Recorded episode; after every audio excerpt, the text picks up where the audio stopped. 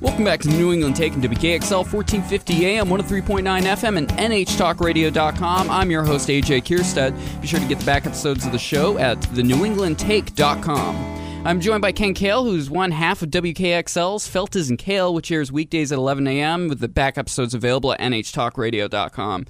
So, Ken, your show's tag says there are no punches thrown. I'm not sure if it's literal or not, but you're on the New England take. So, I'm going to ask you why you're one of these evil right wing radio show hosts. Well, that's why we have the plexiglass, so there will be no punches thrown, you know, unless somebody uh, crashes into the plexiglass and breaks that.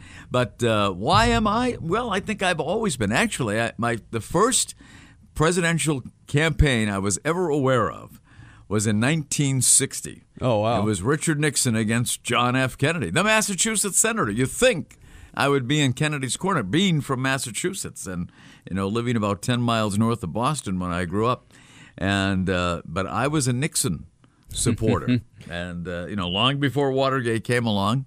But uh, yeah, and I was very uh, disappointed when I found out. I went to bed uh, the night of the election. I was I was think I was in the first grade actually. Went to bed the night of the election, and, uh, and then I woke up the next morning, found out that uh, Kennedy had beat him, and uh, I was very disappointed. I didn't want to go to school. I was very upset about that in 1960. So uh, that's how long I've been.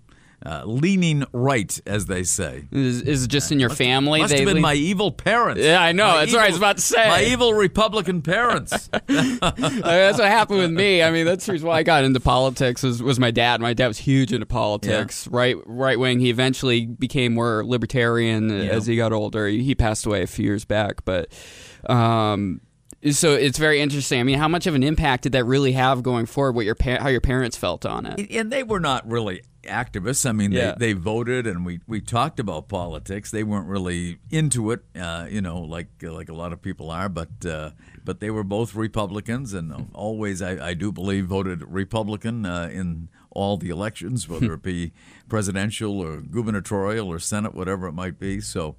Uh, or even you know local aldermen uh, in in Melrose when I was growing up. So, I you know I think uh, m- most people, I would say a vast majority of people, are influenced by you know the affiliations their their parents had. Yeah, definitely. I would have to say my daughters are the exception to that rule, but uh, I got the feeling my son's gonna be the same way. he, he, he's a uh, he, he's seven, and I already see the uh, the hippie strain coming up in him. I don't know where I went wrong. I know, right? Both of my daughters supported a, a candidate that I would not have supported uh, last time around, with the initials of BS. Yeah.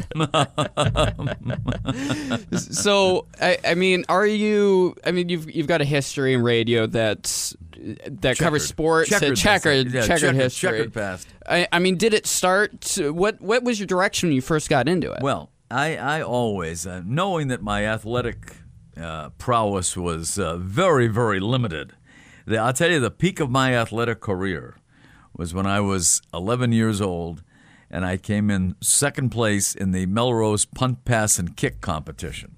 But that was it. That was the pinnacle. That's as far as you can make. Couldn't, That- couldn't that combine them, but and, and I got a, my prize was a New York Giants helmet. You know, because they were the team that people followed back then uh, in the Boston area. Because you know the Patriots were in their infancy and they really didn't get a whole lot of press or TV coverage. So the Giants were the team that everybody was interested at that time. So that was uh, you know when I was what uh, you know 11. So that would have been like in the mid 60s, and, and the Patriots were you know just you know sort of in there in their infancy. But anyway, uh, I always wanted, I, I was fascinated with radio. And uh, when I was maybe nine or 10, I got a Grundig radio, like top of the line uh, radio. It even had a short wave band on it.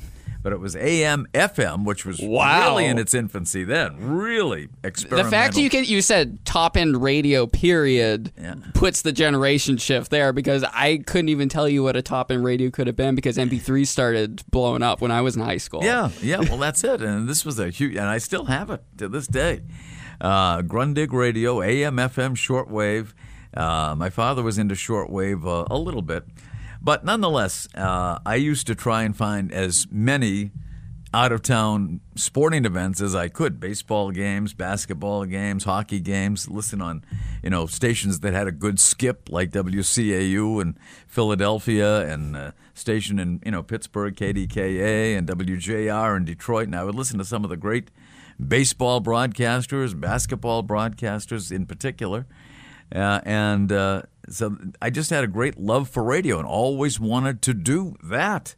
And so I started actually corresponding with uh, uh, the voice of the Philadelphia 76ers at the hmm. time. His name was Andy Musser.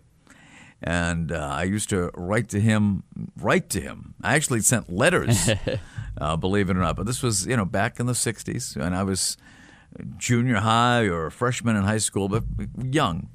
And I used to say, you know, if you ever need a, a statistician when you come to the Boston Garden, just let me know. I'd be happy to do it. And, you know, ultimately, I worked as his statistician. That was my oh, first oh, cool. real foray uh, into radio, was keeping stats for uh, Andy Musser when the 76ers would come to play the Celtics, or back during that era, they used to have NBA doubleheaders, believe it or not. And like, let's say Philadelphia would play the San Diego Rockets or the Seattle Supersonics in the first game, and the Celtics would play you know, the San Francisco Warriors in, in the nightcap. Oh, wow. But they used to have, you know, two NBA games. I mean, it's hard to believe, isn't yeah, it? I've never heard that four, before. Four teams, two NBA games, and you get in for two bucks. How about that? That's a heck of a day. Yeah. Uh, or, or you could pay as much as four if you really wanted a good seat. But nonetheless, so uh, they used to come in, the 76ers would come in, you know, to the garden maybe seven or eight times a year between playing doubleheader games and games against the Celtics. And so, you know, he would give me 10 bucks and get me in free. You know, I would have paid him 10 bucks yeah. if I had it. Uh, but uh, it was a great, that was a good experience. And that led uh, to another opportunity. Uh, another night I was uh, at the first ever American Hockey League game at the old Boston Garden. The Bruins used to have their American Hockey League affiliate, the Boston Braves, play at the old uh, Boston Garden. So first game, I was there with a friend of mine, and uh, you know Bob Wilson, who was the longtime voice of the Bruins, was a you know a real you know he was a real idol of mine. I, I idolized the guy, and uh, he was up there, high in the rafters of the old Boston Garden, just just sitting there. Uh, you know, by himself, except he did have an engineer with him uh, several feet away. So the next morning, this was a Friday, the next morning I wrote a letter to Bob Wilson at WBZ and said, you know, I would love to, uh, you know, keep stats with you. Uh, I saw you up there all by yourself. If you needed somebody to run to get your coffee or whatever it was that you wanted, uh, I'd be more than happy to do anything just to see how the broadcast works and help you any way I can. But I, you know, I'd written like, like I said, and I worked with Andy Musser from Philadelphia. And I mentioned to Bob in the letter that I worked with Andy Musser, did stats for him, and they knew each other. They knew each other. You know, I, I had no clue, but they knew each other. And uh, so, anyway, this was a, a Saturday. I wrote the letter, mailed the letter. Monday afternoon, I was out in the backyard playing wiffle ball with my friends, and my father comes out to our back porch and said, "You have a call." And back then, I never got calls. I, you know, uh, you it's know, not like you had a cell phone in your pocket. Cer- certainly wasn't from a girl. so I said, "Who is it?" And uh, he said, "It's Bob Wilson." I mean, this is like two days later. Wow. And uh, so I thought it was some family friend uh, that might have been up to a prank and you know pranking me. But I said, you, I thought my, in my head, they can never fool me with Bob Wilson's voice because he has the best voice ever, and nobody can nobody else can pull that off. It turned out to be the real Bob Wilson, and he said, "Can you uh, meet me at the press gate at the Garden Friday night?" This was a Monday.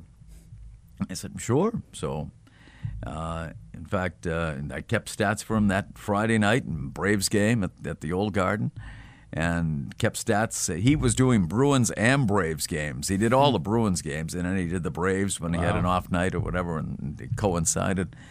Uh, all on WBZ in Boston.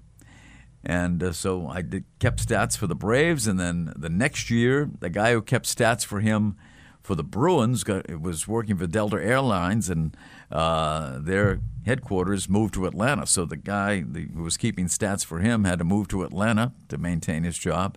There was no working from home back then. You know, you had to actually go to work. Uh, can you believe that? But anyway, so I got, got to do the Bruins games during uh, the, the statistics. That is, during the Bobby Orr era. So it was Mm-hmm. Oh, uh, wow. it was unbelievable. So- And, and Bob Wilson uh, actually got me my first opportunity to work inside a radio station, producing at WBZ Radio, working behind the scenes, producing talk shows, screening calls, making sure the commercials ran when they should, and uh, so you know I, I really owe a lot to uh, both Andy Musser, who took me on for a little while, and then Bob Wilson, the uh, longtime voice of the Bruins. So those are the two guys that really helped me and uh, worked at WBZ behind the scenes and a little bit on the air uh, for four years uh, before I uh, worked in Connecticut and then ultimately in New Hampshire. So was it was were these broadcasters the one that really made you want to get on the air, or was? It? Oh yeah, well I always wanted to be on Yeah. the air. Always Who doesn't? be on the air. Right. Yeah, right. Well, you know now you have a, big show here on Oh, yeah. KXL, you know, but uh, no, I, I always wanted to be on the air and uh, actually I did have an opportunity to be on the air. The first station I was ever you know, on the air was uh, WBZ. Oh, wow. And it came during the time it was during the 1975 World Series. Red Sox and the Reds because uh, they had you know other options, other people in the building that were covering the games and that sort of thing. So they were short staffed. So I had a chance and uh, uh, got a chance to go on there and do some on air work on on BZ, and you know that that was pretty intimidating. You know, being It's a big you know, station. I was 21 at the time, and, and I had been to a broadcasting school uh, in Boston, Leland Powers School, uh, also the uh, the alma mater of Charlie Sherman as well. Was uh, but uh, I, I, I went there, but I, I learned more in like two days at WBZ than I did during my my time at Leland Powers. I must say. It's very much you. You got to get either behind the mic or behind the computer that's Yeah. running the systems when it comes to radio. Yeah. Every station is very different, It's and true, yeah. it, and it takes practice of troubleshooting and figuring out how Yeah. things actually work and Oh, what's that- interesting. Without question, yeah, yeah. Every place is different, no doubt about it. So, but that was, uh, you know, I didn't do a whole lot of technical work uh, at BZ, which uh, they're forever grateful for. Uh, but uh, you know, like I say, lining up guests for talk shows. Uh, you know, screening telephone calls during talk shows, making sure commercials ran when they should and as many as they should, and so it was it was great working at a at a huge radio station in Boston that I grew up listening to. So it was a, a great experience, and as I mentioned, from there I went to Hartford uh, for about a year, and then uh, came to New Hampshire, and pretty much have been here uh, ever since. Yeah, I mean, what uh, you moved on from just doing sports. I mean, what was that transition like? Well, actually, when I was at BZ, I was producing, you know, uh, not only sports talk shows, but a, a political talk show. Jerry Williams, who was on WBZ for many years, and uh, that's how I wound up going to Connecticut because he ultimately got fired by Westinghouse Broadcasting, and uh, wound up in uh, Connecticut for a short time. He wanted me to come down with him and be his producer, and I did uh, for a while. But he, he left a short time uh, into his tenure in Connecticut, and after uh, you know his uh, his time had run out. He had uh, a 90 day or maybe a, a three month, which would be 90 days, non compete in Boston. Couldn't work for another station. Oh, wow. So when that ran out, he kind of uh, left the station abruptly in Connecticut and went to work at WRKO uh, in Boston, and uh, so. I, I stayed in Connecticut for a while longer, but uh, but no, I uh, yeah, I, I've done pretty much everything. I'm into the between uh, sports talk shows, uh, issue-oriented talk shows, uh, play-by-play. I've, I've played a lot of music, a lot of oldies on the radio over the years. Have done news, so you know a little bit of this, a little bit of that, you know, and uh, so it just was. It seemed like a natural transition. I've never really been involved in any too, you know, really controversial uh, talk shows, but uh, you know, as as you know, I do lean to the right uh, a little bit. So. I mean, how did the conservative talk movement that that happened in the '80s, I believe it was with Rush, and um, in the explosion talk radio really affect your career path or the stations you were at? You know, I n- never worked at a station actually that carried Rush, but uh, certainly listened to Rush uh, over the years. And uh, it, it's amazing how, you know, and obviously he was a tremendous success, and almost from, from day one, really, of his national show, he was a success. And then there were so many after him. It, it's, it's amazing to me how the uh, conservative talk shows seem to be uh, more successful Yeah, big time. yeah, yeah. I mean, when you look at the numbers uh, and look at the ratings for the stations that carry conservative talk programming, uh, their numbers tend to be larger than uh, than the alternative. Yeah, I mean, Yeah. you either got to have you got to have either a conservative or a shock jock somewhere in the roster Right. to stand out. Right? No, no, exactly. But uh, yeah, the the you know Rush's numbers obviously were just uh, unbelievable for so many years, and and you've had you know so many others uh, as well. You know, I think of Sean Hannity and and and others who uh, followed in that uh, in that pep. But he really he really blazed the trail. There's no doubt about that. There there probably you know wouldn't be uh, a Sean Hannity or others like him today if it had not been for Rush Limbaugh. He also was so extreme with his joking and Yeah. the subject matter he wanted to do. It made a lot of other Yeah. conservative talk seem a lot more tame, which probably helped everyone else. Right. Yeah. Yeah. Exactly. Exactly. So yeah. Yeah. But uh, but I've enjoyed doing the talk, no matter what it is, and uh, you know whether it be uh, you know issue oriented uh, to a certain extent, or just general or sports talk, and and you know the play by play I've done over the years has been uh, a lot of fun as well with the Monarchs and and uh, other teams as well. All right, we're going to take a quick break. We're going to come right back after this. We're going to discuss uh, what you've been doing with Dan Feltes, which is super interesting, especially with uh, Dan's uh, different political career and professional career path from you. So we'll get into that after this. You're listening to the New England Take WKXL 1450 AM, 103.9 FM, NHTalkRadio.com. I'm AJ Kierstead. Back after this break.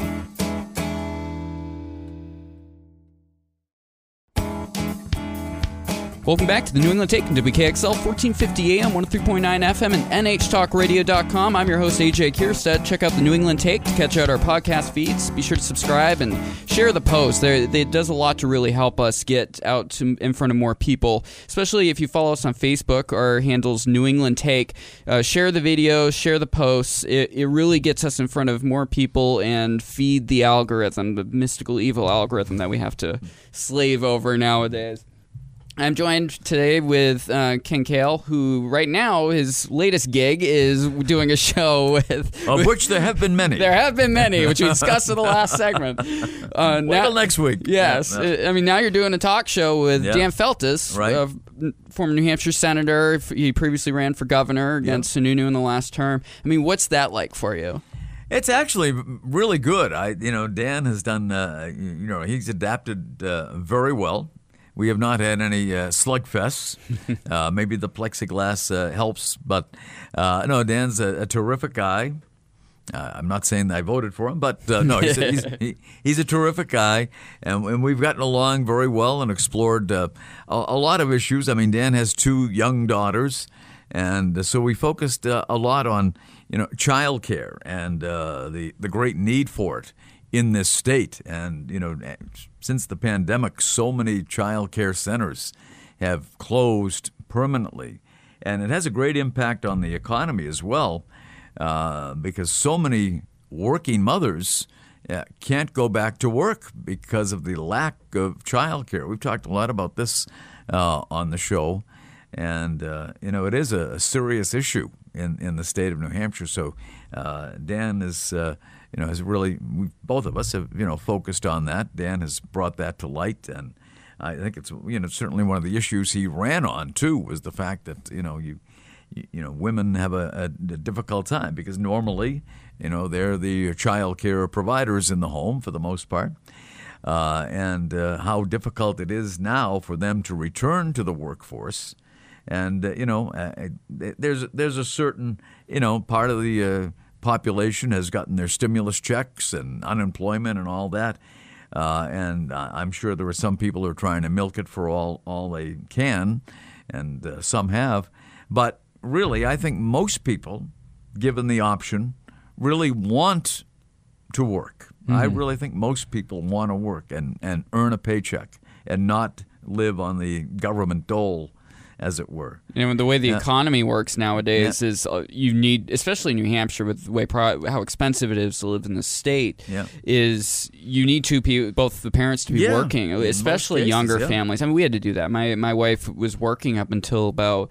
Uh, two three years ago when mm-hmm. I got to a state where it's like okay we can afford we're gonna we're gonna lose some but we're gonna we can afford to make the sacrifice so that you can be full time home with our son and you know I think more people uh, during the pan- during the pandemic learned to get by with less. I'm really fascinated to see what's going to happen in six months. Yeah. When when things are actually fully open. Yeah. Childcare centers are open. Yeah.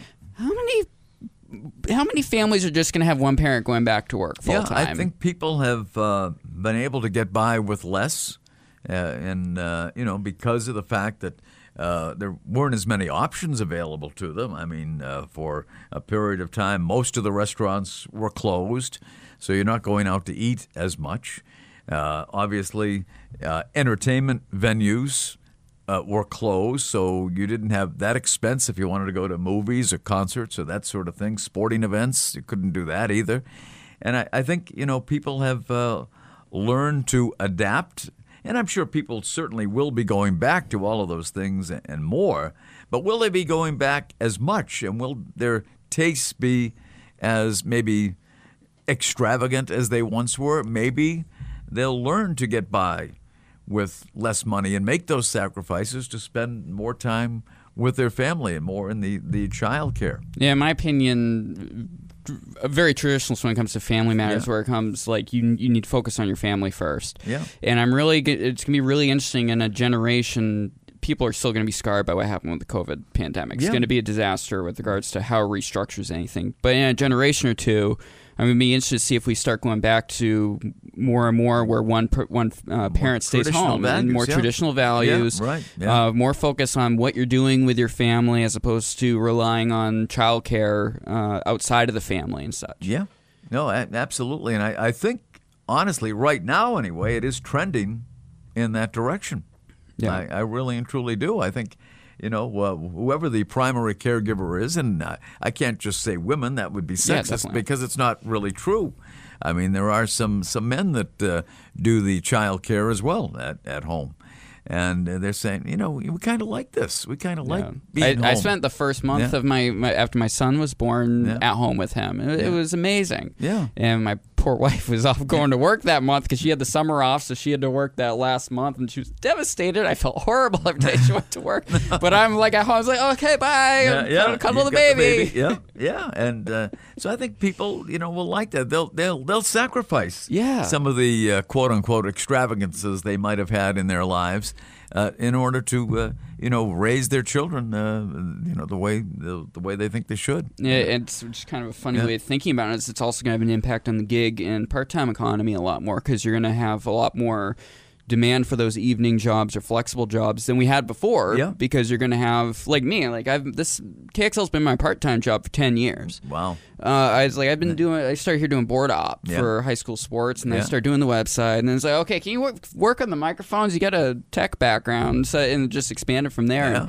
The amount of part-time jobs well, that you're are the MVP long-term. around here. There's no doubt about that. There's no question about that. And it'll be interesting to see what happens with these part-time jobs becoming more viable as part-time jobs instead of just throwing a pittance here and there like Uber t- was guilty of at the start. Yeah, you know exactly. And I, I run into a lot of people. Actually, you know what I've been doing because, uh, quite frankly, I don't have a full time job right now after many years. Uh, I've been filling the void since uh, October, uh, doing some.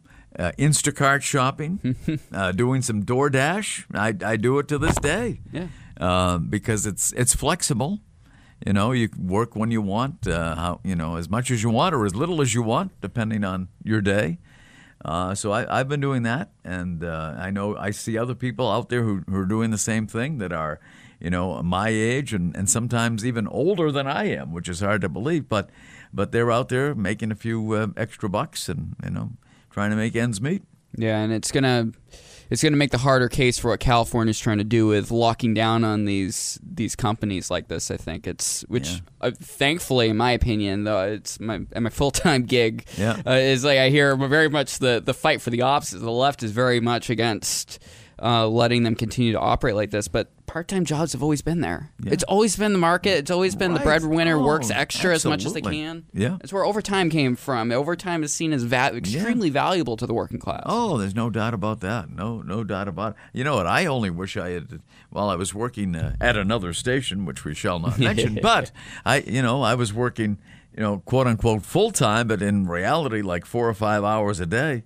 I, I wish I had explored these other opportunities then. I would have would have been in better financial shape at that point. But uh, but sometimes when you have a quote unquote full time job like that, you're not even thinking about it. But And, I mean, the corporate speak for the millennials, especially, um, and now the Zoomers coming in is the uh, it's called new collar jobs, where it's people like me, essentially, that can do they can do a lot more of the get down in the weeds and take care of stuff, but Yeah. also have a little more ability to do management Yeah. or.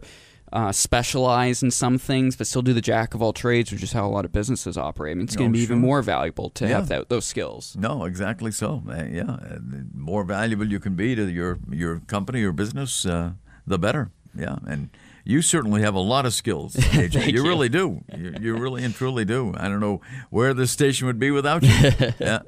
So, so what are some other things that's really stood out to you uh, with uh, Feltes and Cail? Well, you know, the thing of it is, I mean, people would, would think that it, it was strictly politics. And I, I tell you what, I, I look at some of the ratings, and it's not all about ratings, obviously, but I look at ratings of the all news networks CNN, MSNBC, even Fox. They're all down right now. Totally. All of them are down significantly. And I think people are pretty much fed up I hope so. with politics. I Hope so. really, I think you know. Really, I think they're fed up. So we try to do uh, a number of different things. Uh, one of the guests we had on not too long ago was uh, the former Pittsburgh Pirates great Dave Parker, who has uh, a new book out. But it's not. It's not all. You know, it's not all politics. It's uh, you know, as as one of the other programs uh, builds itself on this station, beyond politics. um, but you know, and then we try to have a little fun, and we kick things around. We talk about what day of the week it is. You know, it could be a National Shrimp Day or, or whatever it turns out to be. But it's not. It's not all serious political talk. We like to delve into it, but we don't want to bore people too much with all political talk. Yeah, that's been a big issue, especially like I saw growing up with the the late Bush into Obama. Politics really started infesting into everything, especially through social media, because it's it just feed, once again feeds the algorithm super well Right. because people are gonna fight about politics. Yeah, yeah. Um, so it. I think it's really important because I remember growing up, that wasn't what people focused on. Like that was there, Yeah. But I, I will never have my kid go to a rally. It's like you know, you're not going to a rally of any sort. I don't care if I agree or disagree until you're old enough to make your own decision. You can be a teenager or whatever. You can be a rebellious teenager. There's nothing I can do about that. Yeah. But until then, you shouldn't have to worry about it. You should know who the president is Sure, and such. yes, yeah. But outside of that, maybe have a general idea what sort of things matter to certain politicians. But that should be basically it. Yeah. No, I, I would agree, and I, I think right now people have just just become tired of it. I you know. Uh, I know there are people who have uh, Trump derangement syndrome and all that, and and I know a lot of the uh, ratings downfall now of the the uh, cable news network is the fact that you know Trump's not around. Yeah. You know, once he becomes a a major player again, if he does, and I happen to think he will, Yeah. Likely. uh, yeah, I, I mean, you know, and, and there are people, whether they be on, you know, Fox or MSNBC or CNN, they just, no, no matter what, it always it always comes back to Trump. You know, even Yeah. now, even now. Yeah, and that's how he got elected ultimately. Yeah, I mean, he ran so many times. Yeah. I mean, he was running back in the '90s. I think was the first first yeah, run. Yeah, but uh, but certainly, I, I think you know he uh, he came in and capitalized on on the fact that you know you think about it. I mean, uh, the last two Democratic candidates. Let's face it. I mean, they have been very weak in Terribly. in- yeah, I, I mean, Biden ran on the fact he's, he was a warm body that wasn't Trump. Yeah, exactly. Exactly, right. And you know how much he was protected during his campaign and beyond by the media, and it you know it was exactly the opposite with Trump. I, I mean, they you know at least uh, you know with most of the media uh, totally uh, totally against uh, Donald Trump and never really gave him an opportunity. But I think I think honestly, in my lifetime, he's one of the top two presidents that uh, in my lifetime I would have to say.